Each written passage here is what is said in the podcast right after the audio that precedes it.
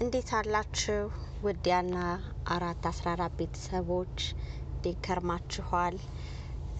ዛሬ ደግሞ የመጨረሻውንና የአርባ ስምንተኛው ምዕራፍ ክፍል አብረን እናያለን። በጣም ጥሩ ጊዜ ነበረኝ። እኔ ይህንን ለእናንተ በማቅረብ በጣም ተባርክ ያለው ተጠቅም ያለው እግዚአብሔርን ስለዚህ እጅግ አርጌ አመሰግነዋለሁ።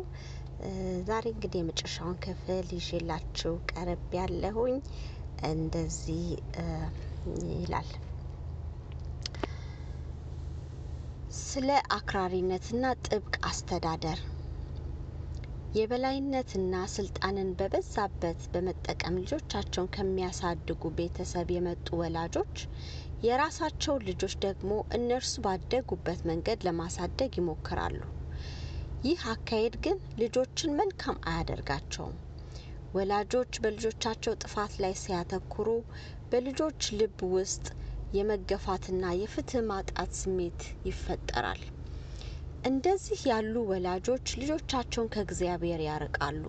ምክንያቱም በአንድ ጎኑ ስለ ሃይማኖታቸው እንዴት አምላካቸው እውነተኛ ፍቅርና ፍርድ እንደሆነ ሲያወሩ፣ በሌላ ጎኑ ደግሞ በተግባራቸው ተቃራኒውን ያንጸባርቃሉ። ይህም ልጆች ሃይማኖት ላይ ሊኖራቸው የሚገባውን ፍላጎት ያጠፋል። ፈጽመውም ከዚህ ሃይማኖት ምን አለን እንዲሉ ያደርጋቸዋል። ከሃይማኖት ጋር ጠላትነትን ይፈጥራሉ። አድርጉ አታድርጉ በሚሉ ሕግጋት ጫና የሰማያዊውን መንግስት አስተዳደርና ሕግ አጥርተው እንዳያዩ እንቅፋት ይሆንባቸዋል። ስለዚህ ወላጆች በዚህ አክራሪ ወይም ጥብቅ አስተዳደር አስተዳደግን ከተከተሉ የልጆቻቸውን ሕይወት ወደ ጥፋት እንዲያመራ አስቀድመው ወስነውላቸዋል። ስለ ተረጋጋና መልካም ባህሪ ወላጆች ልጆቻቸው በባህሪያቸው የሚያስደስቱ እንዲሆኑ ከፈለጉ ልጆቻቸውን ፈጽመው በክፉ ቁጣ መገሰጽ የለባቸውም። እናቶች አንዳንድ ጊዜ ራሳቸውን ለቁጣና ንዴት አሳልፈው ይሰጣሉ። በዚህም መንፈስ ውስጥ እያሉ ልጆቻቸውን በማመናጨቅና በቁጣ ይናገሯቸዋል። ነገር ግን ልጆች በተረጋጋና መልካም መንገድ ከተያዙ መልካምና የተረጋጋ ባህሪ ያፈራሉ። በፍቅር ስለ ማበረታታት ክርስቶስ የቤተ ክርስቲያን ራስ እንደሆነ አባት ደግሞ የቤቱ ራስ ነው። ስለዚህ በትህትናና በትዕግስት ልጁን ሊይዝ ይገባል። እንዲሁም በልጁ ልብ ውስጥ የጠበኝነት መንፈስ እንዳይቀሰቀስ ሊጠነቀቅ ይገባል። በእርግጥም አባት ምንም አይነት የሕግ መተላለፍ ሳያርም እንዲያልፍ መተው የለበትም። ነገር ግን በልጁ ልብ ውስጥ ክፉ መንፈስ በማይፈጠር የተሻለ መንገድ ማረም መቻል አለበት። አባት ልጆቹን በፍቅር ያውራቸው። አዳኛችን ምን ያህል በጥፋታችን እንደሚያዝን በፍቅር ይንገራቸው። አብሯቸው በጸሎት በመንበርከክ በክርስቶስ ፊት ያቅርባቸው። በጸሎቱም በፍቅር እና በርኅራኄ ወደ ንስሐና ይቅርታ መጠየቅ ይምራቸው። እንደዚህ አይነት የአስተዳደግ ስርዓት በጣም የጠነከረ ወይም ደንዳና ልብን እንኳን ያለሰልሳል። እግዚአብሔር ልጆቻችንን ባልተወሳሰበ መንገድ እንድናሳድጋቸው ይወዳል።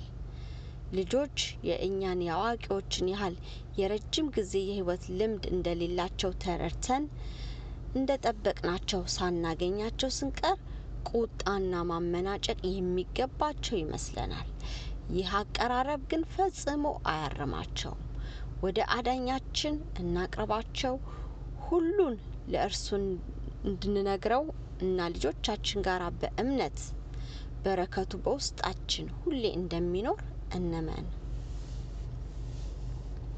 አርባ ስምንተኛው ምዕራፍ በዚህ ይጠናቀቃል። በጣም ጥሩ የሆነ ምክሮችን የያዘ ነው። እናንበው፣ ኦዲዮኖችን የምናዳምጣቸው ብዙ በረከት እናገኝበታለን።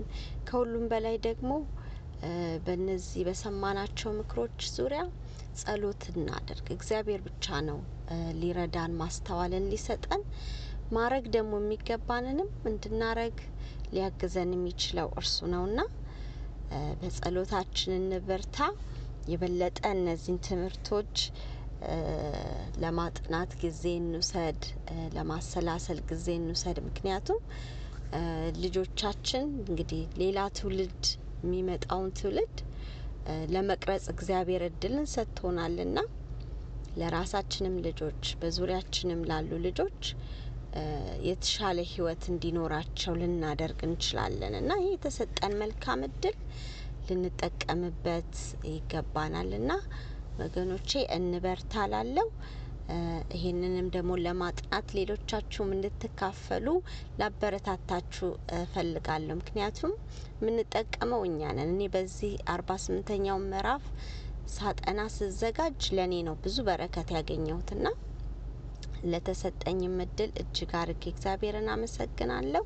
ይህንን የሚያዘጋጃችሁ ወገኖች እግዚአብሔር አብዝቶ ይባርካችሁ ላለሁኝ መልካም ጊዜ ይሁንላችሁ። መልካም የሰንበት እረፍት ይሁንልን። ለሁላችንም ሰላም ሆኑልኝ።